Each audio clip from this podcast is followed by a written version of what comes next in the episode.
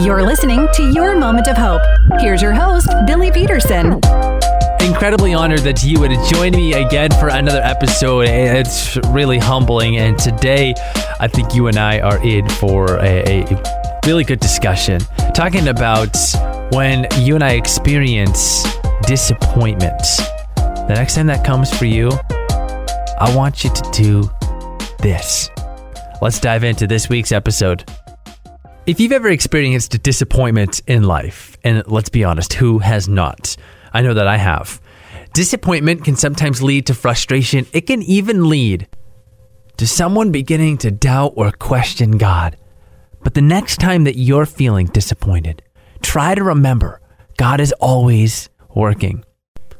He's working when you and I feel Him, and yes, He's even working when we don't feel Him. Remember, feelings that you and I experience, they aren't the only evidence of the presence of God.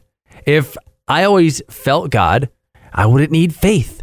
So while you're waiting, while you're walking through a season of disappointment, remind yourself that God is at work in your life. Sometimes your greatest disappointments can lead to God's divine appointments.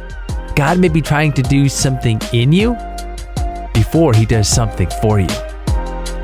So thankful for the many that have been listening to the Your Moment of Hope podcast. Want to shout out Yvette, Diane, Debbie, Kyle, Kaya, amongst many others who have said they are listening. Thank you so much. You could rate and review the content, it'll make sure that more people uh, get this hope every day. And speaking of hope, yet hope returns when you remember this one thing.